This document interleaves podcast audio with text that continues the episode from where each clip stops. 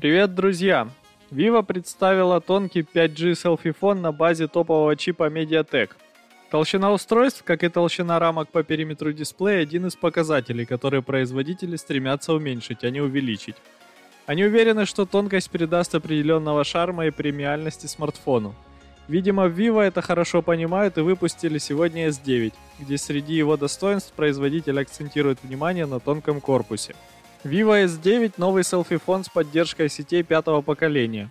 Его габариты 158,39 на 73,9 и на 7,35 мм, а весит всего 173 грамма. Несмотря на то, что смартфон вышел тонким, для прочности конструкции здесь предложили рамки из авиационного алюминия и технологию алмазной резки для лучшего отвода тепла.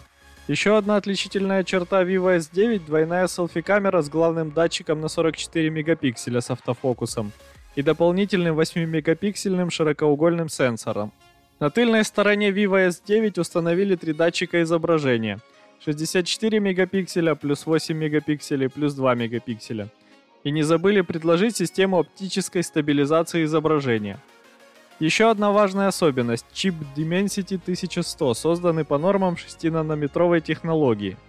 В активе Vivo S9 дисплей OLED диагональю 6,44 дюйма, разрешением Full HD+, 2400 на 1080 точек и поддержкой HDR10+. Частота обновления 90 Гц, а частота отклика сенсорного слоя 180 Гц.